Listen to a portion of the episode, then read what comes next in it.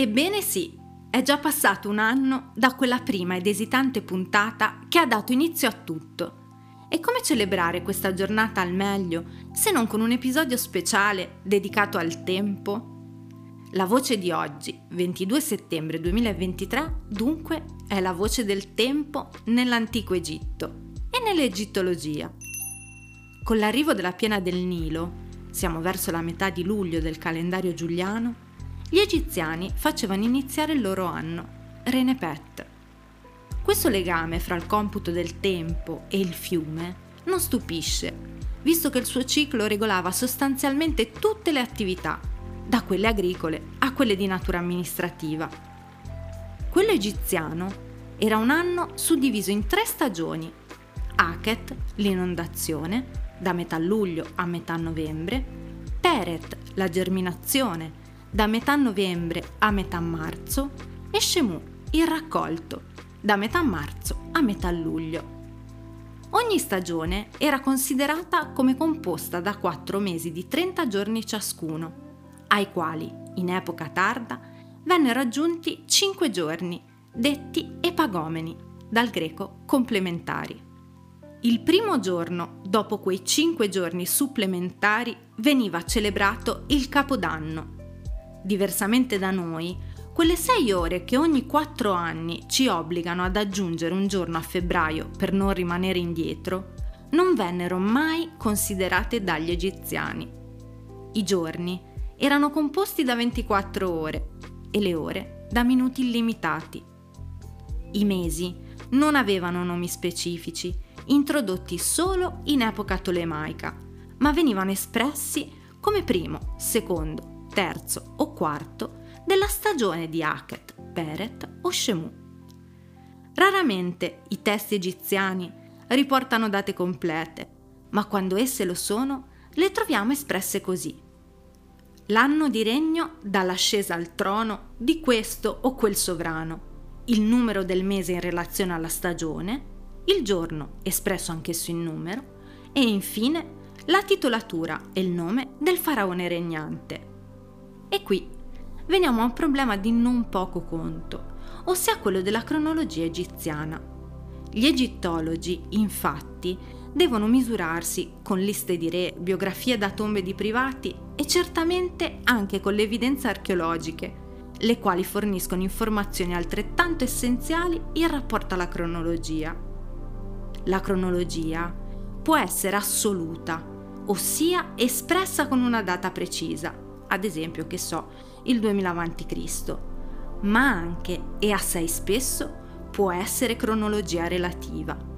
La cronologia relativa è la successione degli eventi, il loro ordine nel tempo. La tal cosa o il tal fatto è anteriore, posteriore o contemporaneo rispetto ad un altro. Ma da dove nasce il problema della cronologia egiziana che da sempre attanaglia gli studiosi?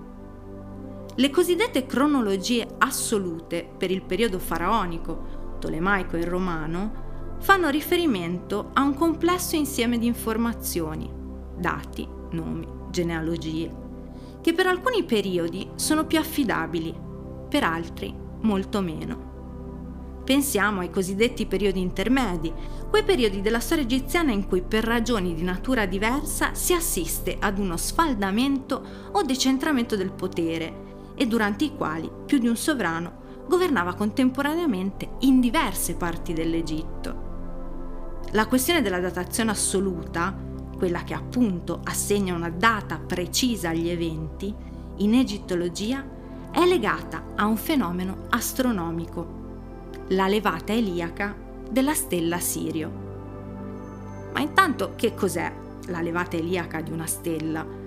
Si dice levata eliaca il fenomeno del sorgere di una stella all'alba, a seguito di un periodo durante il quale essa non era visibile, poiché si trovava sopra la linea dell'orizzonte durante le ore diurne.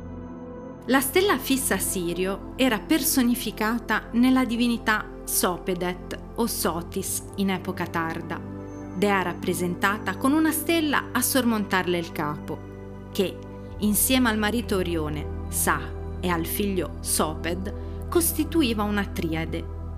Nel calendario egiziano, la levata eliaca della stella Sirio coincideva con l'inizio dell'anno solare, ma solo una volta ogni 1456 anni. Sappiamo per certo, perché l'evento venne celebrato con l'emissione di una moneta commemorativa ad Alessandria, che la sincronizzazione fra la levata eliaca di Sirio e l'inizio dell'anno civile egiziano, che era indietro di un giorno ogni quattro anni, visto che come abbiamo detto non teneva in considerazione il quarto di giorno che noi cumuliamo nell'anno bisestile, si verificò nel 139 d.C., sotto il regno dell'imperatore romano Antonino Pio. Per l'epoca più antica vi sono invece due testimonianze che fanno riferimento alla levata eliaca della stella Sirio e che perciò costituiscono la base della cronologia assoluta convenzionale. Il primo documento è una lettera dal sito di Laun nella regione del Fayum, scritta il giorno sedicesimo, mese quarto della seconda stagione dell'anno settimo del regno di Sesostri III. Siamo nella dodicesima dinastia.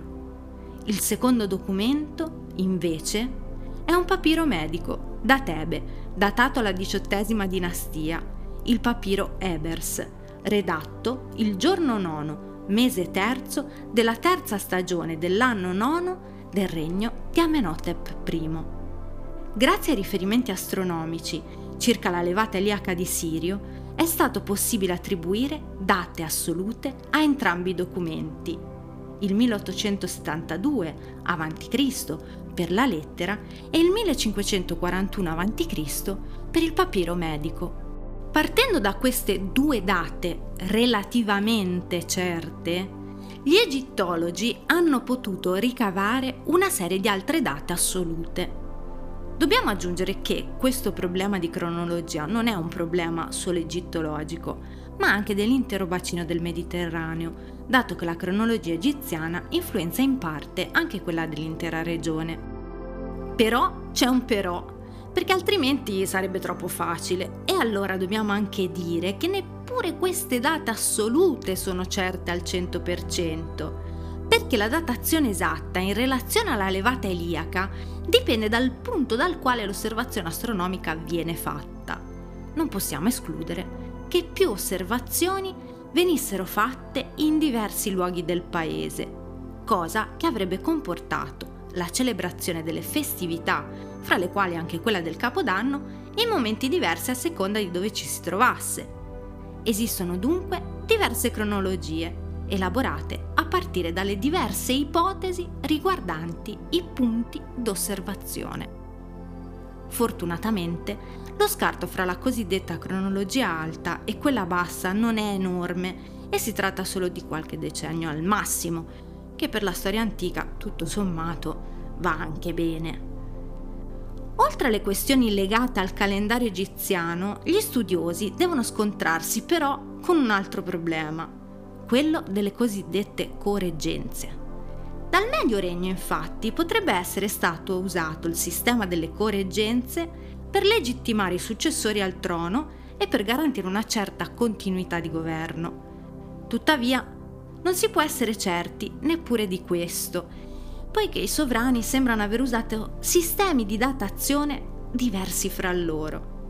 Problema al quale dobbiamo anche aggiungere quello della spesso scarsa affidabilità delle fonti. Ad esempio, le liste di re, che riportano gli anni di durata dei regni dei faraoni, riferiscono termini temporali che grazie al raffronto con altre fonti si rivelano spesso inesatti.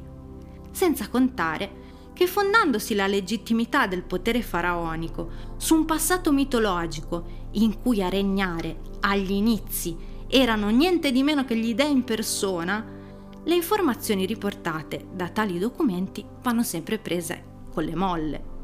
Inoltre ci sono, e lo abbiamo già in parte accennato, i periodi di instabilità, in cui tutto diventa ancora più fumoso e incerto.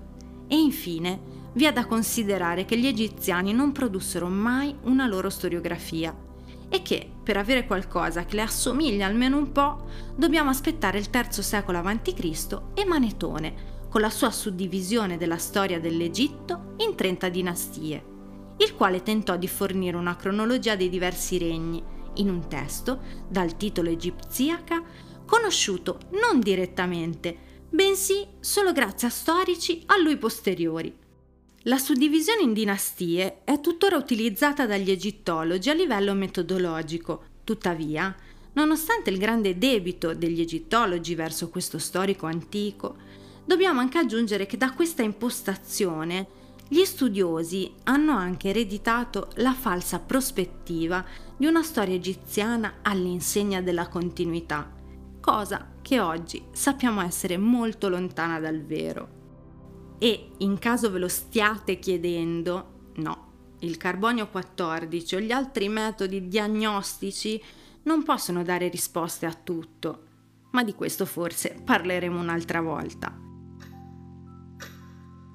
Insomma, in base a tutto ciò che ci siamo detti fin qui e tenendo in considerazione anche la teoria della relatività di Albert Einstein, chissà, forse oggi potrebbe anche non essere il compleanno di Heru.